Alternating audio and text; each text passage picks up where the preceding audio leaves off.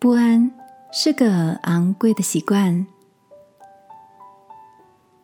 晚安，好好睡，让天父的爱与祝福陪你入睡。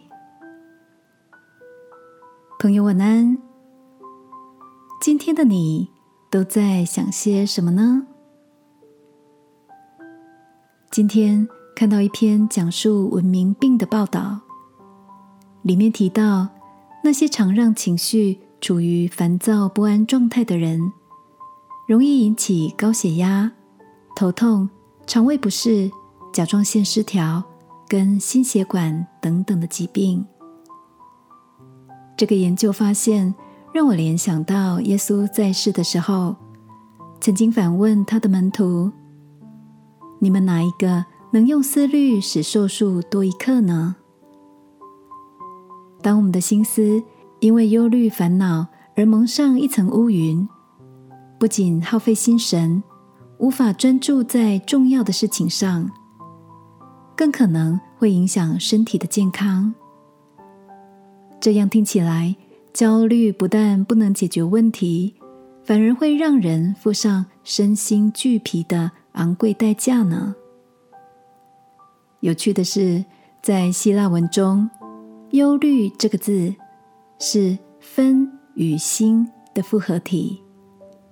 从字面上看来，就是让心在各种不同的事物上分散注意力，造成不专心的状态。亲爱的，今晚你的心情是平稳愉悦，还是躁动难安呢？如果，你也是一个时常会被不安、忧郁困住的人。让我陪你一起来到天父的面前，求他赐下一颗平静安稳的心，使我们愿意依靠他来度过生活中的一切挑战，更能放下无谓的担忧，改掉惯性忧虑的性格，好吗？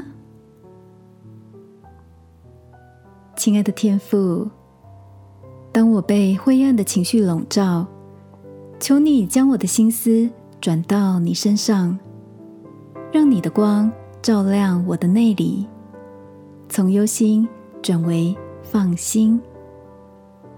奉耶稣基督的名祷告，阿门。晚安，好好睡。祝福你，培养。凡是盼望的好习惯，耶稣爱你，我也爱你。